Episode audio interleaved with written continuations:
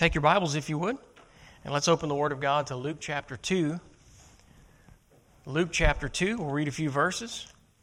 And uh, this is a great passage of Scripture. We'll be, I'm sure, next week reading the first half of Luke 2, thinking specifically about the birth of the Lord Jesus Christ as we celebrate the Christmas season. Luke chapter 2, today we're going to begin reading in verse 40 and read down through the end of the chapter. Luke chapter 2 and verse 40. When you've found your place, let's stand together. We'll have prayer and begin reading in verse 40 down through verse 52. All right, let's pray together. Father, how we love you today, how we thank you for your goodness, Lord, to us, your grace. And we just ask, Lord, that you would uh, be our teacher and guide through the scriptures today. Bless our hearts from your word, and Lord, most importantly, by your Spirit, I pray that you'll apply our hearts uh, to those things that, that we need to learn and, and do, and Lord, those things that we need to know so that we can grow. So, Lord, help us to obey your word. Help us to be willing. Uh, Lord, help our hearts to be that good ground, that soil that you talked about. And may the seeds of the word of God find their way in uh, to be planted and grow and produce the fruit that you want to produce in our lives. Help us to be all that you'd have us to be. And Lord, bless our celebration this Christmas. Help us to keep Jesus as the centerpiece of all we say and do, that we might bring honor and glory to your name. In Jesus' name we ask. Amen. All right, verse 40, Luke chapter 2. Verse 40, the Bible says, And the child grew and waxed strong in spirit, filled with wisdom, and the grace of God was upon him. Now his parents went to Jerusalem every year at the feast of the Passover. And when he was 12 years old, they went up to Jerusalem after the custom of the feast. And when they had fulfilled the days, as they returned, the child Jesus tarried behind in Jerusalem, and Joseph and his mother knew not of it. But they, supposing him to have been in the company, went a day's journey, and they sought him among their kinsfolk and acquaintance. And when they found him not, they turned back again to Jerusalem, seeking him. And it came to pass that after three days they found him in the temple sitting in the midst of the doctors, both hearing them and asking them questions. And all that heard him were astonished at his understanding and answers. And when they saw him, they were amazed. And his mother said unto him, Son, why hast thou thus dealt with us? Behold, thy father and I have sought thee sorrowing. And he said unto them, How is it that ye sought me? Wist ye not that I must be about my father's business? And they understood not that saying which he spake unto them. And he went down with them and came to Nazareth and was subject unto them. But his mother kept all these sayings in her heart. And Jesus increased in wisdom and stature and in favor with God and man. This morning, I want to preach a message that I've entitled simply Stay Close to Jesus. Stay close to Jesus. Thank you. You may be seated. In this text this morning, this is really the message that we find. This is the challenge uh, in this, this season and, and in this ceremony that they were participating in. The challenge was to stay close to Jesus. And we see what happened because in this story we find a problem. And the problem is they became distant from him, they got separated. The problem is there was a gap that came between them and Jesus, and so they became out of touch with him. And this morning, you and I, during this Christmas season, we should reflect and we need to apply this to our life and understand that there is danger in that distance that can grow between us and our Lord. You know, as a matter of fact, that if you've been in church any length of time, this distance can set in in, in, in the most unthinkable places. You know, someone who's faithful to church, I'm talking about Sunday morning, Sunday night, and Wednesday night can still grow distant from the Lord in, in their life. This distance that we're talking about between you and Jesus, this distance, uh, as a ministerial student, when I went to Bible college, I saw this distance set in among Bible college students. We're not, we're not talking about students who, who never visit the Bible. We're talking about students who are in church Sunday morning, Sunday night, Wednesday night, who have Bible classes Monday, Tuesday, Wednesday, Thursday, Friday. We're talking about people who are serving the Lord on Saturday and Sunday. And I mean, every day of the week, God is in the midst of their schedule and their life and their thoughts. Yet, in that place too, distance can find itself. And, and that gap can grow between you and the Lord. So it is certainly no surprise when we come now to the story of Jesus and we find that same kind of distance grows between Jesus and his parents. They too succumb to the, to the temptation of growing distant. They too were, were victimized by, by that, that happenstance, that thing that just seems to come upon us without our realizing. We'll kind of look at why that is. So we see the problem is they became distant, and, and what that problem produced is they got out of touch with Jesus. How did this happen? As we look at the text, we find some answers to that. And these are some things that you and I can use to keep that same distance from coming upon us. We can close the gap between us and Jesus, and we certainly should, especially during this time of year, the time when we celebrate Him the most. Notice, if you will, in verses 41 through 43, notice the first thing we find true about his parents. The Bible says now his parents went to Jerusalem every year at the feast of the Passover. And when he was 12 years old, they went up to Jerusalem after the custom of the feast. And when they had fulfilled the days, the feast days it's talking about, as they returned, I want you to notice there's traveling involved. I want you to notice there's celebration involved. There are feast days involved here. And, and I want you to understand that a busy schedule is what allowed them to become distant. It was a busy schedule. Because you know, when life gets busy and we have a lot to do, that seems to be the easiest time that we just seem to drift away from the Lord. Oh, I'm not talking about not being physically present. I see you're here today, but that's not the problem. The problem was not that Mary and Joseph didn't attend, they were there. But the problem is they, they allowed distance to come in because of a busy schedule.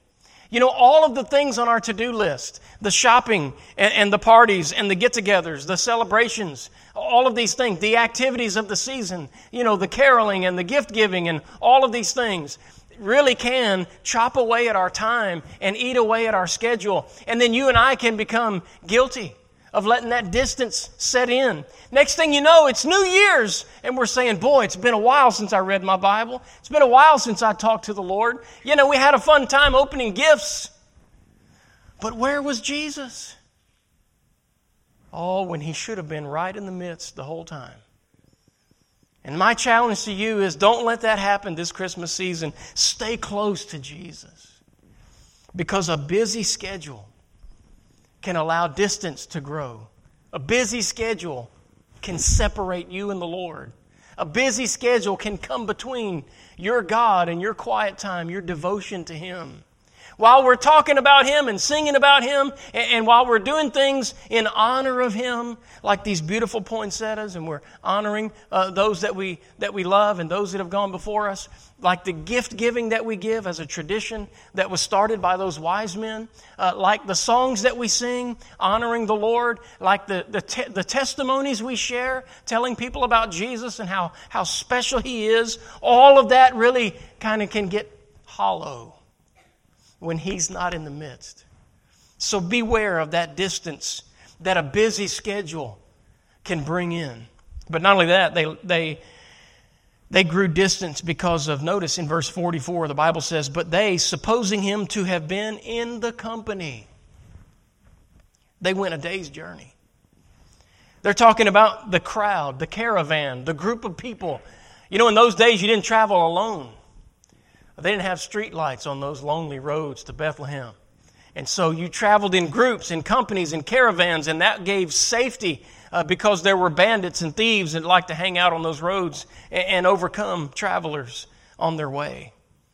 So we see here that a big crowd, a lot of people, made them distant. You know, a lot of times that can happen to us as well. The crowds, the gatherings, all of the things that are going on you know, it's, it's well meaning, sincere people that, that really do not have the intent of coming between you and the Lord. But it can happen, can it? It's not that they make it happen, it's that we let it happen. Because we get invited here and invited there, and, and we're seeing this person and that person and this group and that group, and we're attending gatherings and parties and all of that. And, and I'm not saying we shouldn't. We definitely should. That's what this season is about. But while we're doing all of that, let's not forget to meet with the most important one, the one who made all this possible. And this Christmas season, I want to encourage you to find a little quiet place and talk to the Lord. And don't allow that distance to keep you from meeting with Him regularly, just as you should. Make sure that Christ is the centerpiece of your Christmas by spending a little time with Him as often as you can through these holiday seasons. And don't, don't let all the activities and don't let all the meetings and groups and crowds of people cancel those meetings out with the Lord. Oh, listen, in a big crowd, you can grow distant. People say, Well, I'm safe because I'm here at church. Oh, listen, right here at church, you can grow distant from the Lord. You can sit and hear, and listen, you, you can be hearing a sermon like this, but you know, it can become just like background noise. Distance can grow in and set in to any of our lives at any time. What a tragedy it is. What a tragedy that they that they woke up to the reality that, oh no, where is he? We've lost contact with Jesus. Have you ever done that in your Christian life? You just lose contact with the Lord? What a scary feeling. You realize your vulnerability at that time when you, when you wake up to the reality that, you know, it's been a while since I met with the Lord. But not only that, I want you to see here all the things that we think keep us safe that busy schedule, that big crowd. Watch this a familiar place caused them to grow distant. Watch this. The Bible says in verse 41 Now his parents went to Jerusalem every year.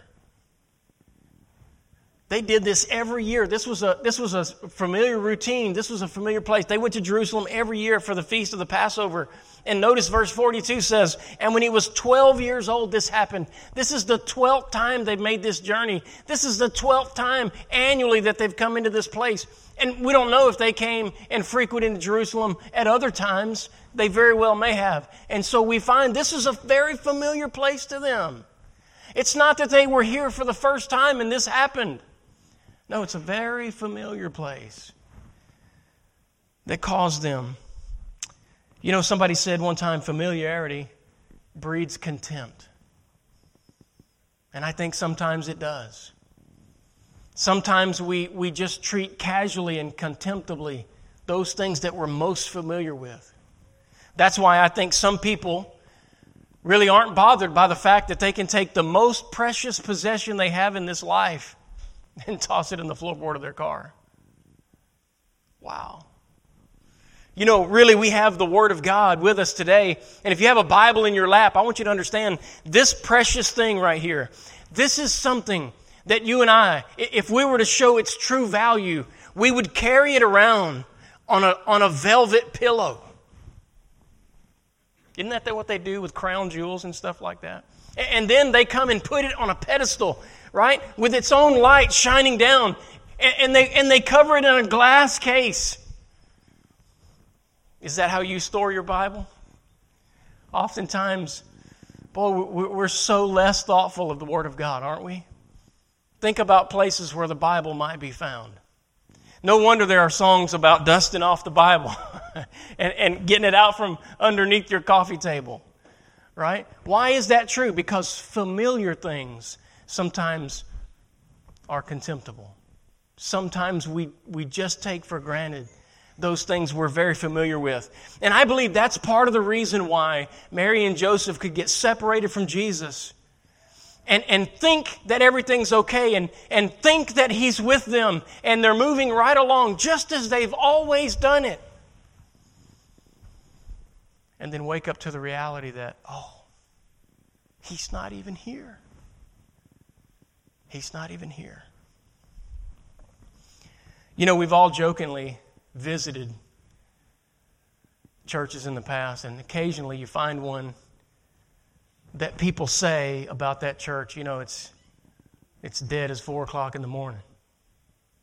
Or, or people say something like, you know, it's so cold there you can ice skate down the aisle. What do we mean by that? Well, I'm going to tell you what we mean. We, we mean those are the kind of churches that are so routine, they've been doing it for so long, they've gotten out of touch with Jesus and they don't even know it yet. But a visitor comes in and the stark reality instantly sets in. Wow. You can just tell his presence is not here. Isn't that something? But those that have been carrying on with that routine forever don't seem to notice. And that's what happened to Mary and Joseph. It was in a familiar place where they lost contact with Jesus. Oh, I'm challenging this morning stay close to Jesus during this holiday season. Stay close to the Lord. Be sure and spend time with Him. Be sure and be devoted to Him. Have your heart in tune with the Lord this season. But you know, it wasn't really the busy schedule, although it happened in the midst of one. It wasn't really the big crowd, it wasn't their fault, but it did happen in the presence of a company. It wasn't really the familiar place, it wasn't the fault of Jerusalem that they lost the Lord Jesus there, but it did happen in that place. Can I tell you what, what really caused this? Look at verse 44. The Bible says, But they, supposing, supposing him to have been in the company. Ah, now we're seeing the real problem. It was their supposition. You know, it, it, it really is, we, we call it presumption. They just presumed that Jesus would be with them just like every other time. Some people call it assumption. They just assumed he was somewhere in the company. We all know the routine. Surely, surely he's with someone. Surely he's on the way. Surely he's in the group. Surely we're traveling together. Can I say, we need to have a fresh awareness and we need to guard against this condition of supposing when it comes to our relationship with Jesus. Oh, listen, don't ever let this be what guides you in the faith, not supposition. It's not a dependable attribute. It's not something you want to bank on or count on. Don't suppose. Verify. You know, that's what we're doing every time we get in our Bible, every time we go to the prayer closet. You know we're doing? We're just reconnecting, we're just verifying that the Lord is near, that He's there. We're staying in touch with His presence, we're staying in tune with His Word and, and His will in our life. They lost Him, they lost connection with the Lord because, of, because they were supposing, because they took for granted the fact that He should be somewhere around us. Don't just expect the Lord to be here. Don't just suppose. Hey, have you just, have you just been guilty of supposing the Lord was going to be in our church service? Just supposing he was going to be in your prayer closet? Listen, why don't we invite him there? Why don't we proactively seek him there instead of just supposing he's going to be there? You know, that's really what public worship is, isn't it? Corporate worship, people call it. It's when we come together People say, I am the church. No, no, no, you're not the church. The church is the assembly. Right? So when we come together, that's when we have church. That's what it's called.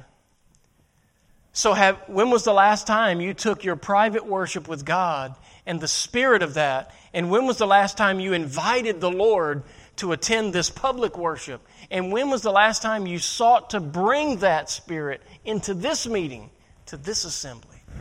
You know, we just come assuming, supposing that it's going to be the same. Sometimes it isn't. Maybe it's because we failed to bring him. Maybe it's because we failed to invite him. Maybe it's because We were just supposing. Isn't that something? We find Mary and Joseph supposing that the Lord was there, only to learn that he was not. Oh, listen. That can get you in a lot of trouble. And today I bring this message just to heighten your awareness. I, I, ring, I ring the jingle bells of Christmas time just to, just to wake us out of our slumber, to get us out of that supposing so that we can truly meet with the Lord and be mindful of His presence and be sure to include Him in our holiday worship and celebrations and truly make Him the centerpiece of our Christmas. I want you to notice that in verse 44 it says they they went they, they were supposing and and they they got out of touch with him in that condition of supposing. But let's talk for a minute about how they got him back. Notice what it says. But they supposing him to have been in the company went a day's journey and they sought him among their kinfolk and acquaintance they didn't realize he was gone until they started searching for him isn't that interesting in verse 45 and when they found him not Let's stop there for a moment. Can you look for Jesus and not find him? Is that possible? Can you long for him to be close and then realize he's not close, not as close as you want him to be? That's absolutely possible, especially when you haven't kept up the meetings. Especially when you haven't been faithful to meet with the Lord in private and to worship Him close and to keep Him close to you on, on a regular basis. So they spend a little time realizing there's this distance, there's this gap, he's not here. Notice it says, verse 45, they turned back again to Jerusalem seeking him. So look, they lost him supposing, but I want you to know they, they find him seeking. Don't be in supposing mode. You need to be in seeking mode. That's how you find the Lord. That's how you get close to Him. That's how you stay connected when you're seeking Him. Oh, listen, the Bible says, They that seek me shall find me when they seek me with all their heart. And you know, we can't just go through the motions of worship. God knows when we don't mean it. We have to worship God with our heart. We have to get into our quiet time and we have to really want Him with our heart. We have to, we have to be seeking the Lord on the pages of, of His Word. We have to be seeking the Lord in the Scriptures. In a Wednesday night message recently, we were talking about that, and I said, you know, the Bible is not a book about Moses and Jonah and David. The Bible's not a book uh, about Noah and, and, and Micah, the prophet, and Elijah. The Bible's not a book about the disciples. The Bible is a book about Jesus. It's a book about God. And all of those stories that we know in the Bible, isn't it a shame that we come away thinking Moses was the hero, Noah was the hero, Elijah was the hero? No, no, no, no. You missed it. God was the hero. The Bible's the book about God in the life of Elijah, and God in the life of Moses, and God in the life of Noah. Look what God did. You know, sometimes we have this distance between us and the Lord because we're not even looking for Him. Oh, listen. We need to get back in the scriptures and we need to go looking for the Lord. And we need to go finding Him in the stories of the Bible. Because you know, that's what God wants you to do, not only in the Bible, that's what God wants you to do in your life. God wants you to look at your circumstances and find Him. God wants you to look at your today and find Him in it. God wants you to look at your reality, your struggles, your problems. Find Him. That's how we discover the lessons. That's how we learn God's will. That's how we get acquainted with truth. That's how we know the mind of the Lord and see the hand of God in our life. Find God. See what God's doing in our life. Oh, listen, we need to find Him, and we will find Him seeking.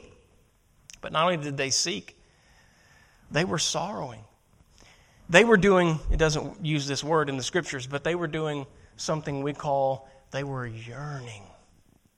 When they went back to Jerusalem, notice here, we didn't read this part, but notice what it says in verse 46. Verse 45 says they went back seeking him. Verse 46, and it came to pass that after three days they found him in the temple. You see, they were seeking him like, like you seek your car keys when they're lost. Hey, you don't stop looking for those till you find them. And that's how they were looking for Jesus. Don't stop till you find him. And, and they searched and searched and searched. And after three days, they found him in the temple. They were doing what we call, they were yearning for him. There was a yearning on the inside. There was a desire that was all welled up and active. I, I, mean, if it could have been a magnet, it would have drawn him all the way across Jerusalem. Uh, this was something going on inside as they searched for him. Hey, hey, do you look for God that way in the scriptures? Do you look for God that way in your life? Do you yearn for him? Do you long for him? Oh, listen, that's the way we search. And when we, when we search for him that way, we will always find him. That's why James says if you draw nigh to God, he will draw nigh to you. Oh, yeah, you'll find him when you search for him with all your heart. So they went on this journey. They lost him supposing, but they found him yearning. They found him seeking, searching. So this morning, what is that? What's the condition of your heart? Are you supposing this morning? Or are you are you yearning this morning? I hope you're yearning. And I hope as you look at all the Christmas decorations and the lights and the flowers and the nativity and the tree and all these gifts and all the things, the celebrations, the get together, hey, I hope, I hope through all of that you're just yearning to see glimpses of the Lord and, and, and reminders of His presence. That's the way to celebrate Christmas. Now we see that they they lost contact with Jesus. They, they got separated. They allowed that distance to come in. Let me just give you some thoughts this morning on how to prevent that. What, what if I don't want to have distance come in? Well, the main thing is you need to make sure your heart is yearning, not supposing. But here's a couple of other things. Number one, reverence Him by putting Him first in your life this Christmas. You know, a lot of times we, we put the things first. We need to put Him first. As I said a moment ago, it, it, look, it's okay. You should go to the gatherings and meet with the people and have the parties and the celebrations. You should give the gifts and, and decorate and all of those things. But don't let all of that stuff become more important than finding Him and spending time with Him and seeking Him. Number two, reflect on the symbols of Christmas and their meaning. Talk more about that tonight, but the symbols of Christmas, what are those? They are the things around us that we've traditionally set up. And, and how good He is and what he, what he means to us. All right, we're back. How about that? So, behind me, for example, you see this decoration with lights. You know, that's a great time to say, you know, the light of the world is Jesus. And He's the reason for the season. He's the reason we celebrate Christmas. Right? You haven't heard me say a lot about Santa Claus because I just normally don't. Santa Claus didn't die on the cross for me. He didn't come to Bethlehem for me. He didn't do anything for me. He didn't come to town either. no, he didn't. I had to go to town. right? Hey, all, all the years my kids grew up, I went to town for them, right? Not, not Santa Claus. I, so I didn't give them a false story of where all that came from. The Bible says every good gift and every perfect gift cometh from above. And so we taught our kids that, that our blessings, our gifts come from God. And we, we went ahead and told them the Christmas gifts. Mom and I bought those and they, we give them to you. And, and here's why we give because, because of the Christmas story, because of Jesus coming, the wise men giving gifts, because of the peace on earth, goodwill toward men that's what Christmas time is all about. It's a time, look around, it's a season of goodwill. Hey, the truth be told, if we were real Christians, we'd have Christmas time all year. Telling, telling people Jesus is real, He's coming. And the difference He's made in our life should cause us to reflect the attributes that are so well seen during this season. Those things should be alive in us all the time. Amen? And that's what happens when we spend time with Him. Reflect on those symbols at Christmas and their meaning. And then, number three, remember to tell others about Christ. Again, this is the most wonderful time of the year. It's the easiest time to witness. And it's, and it's so easy to just to take the things that are going on around us and share why. Why that is the case.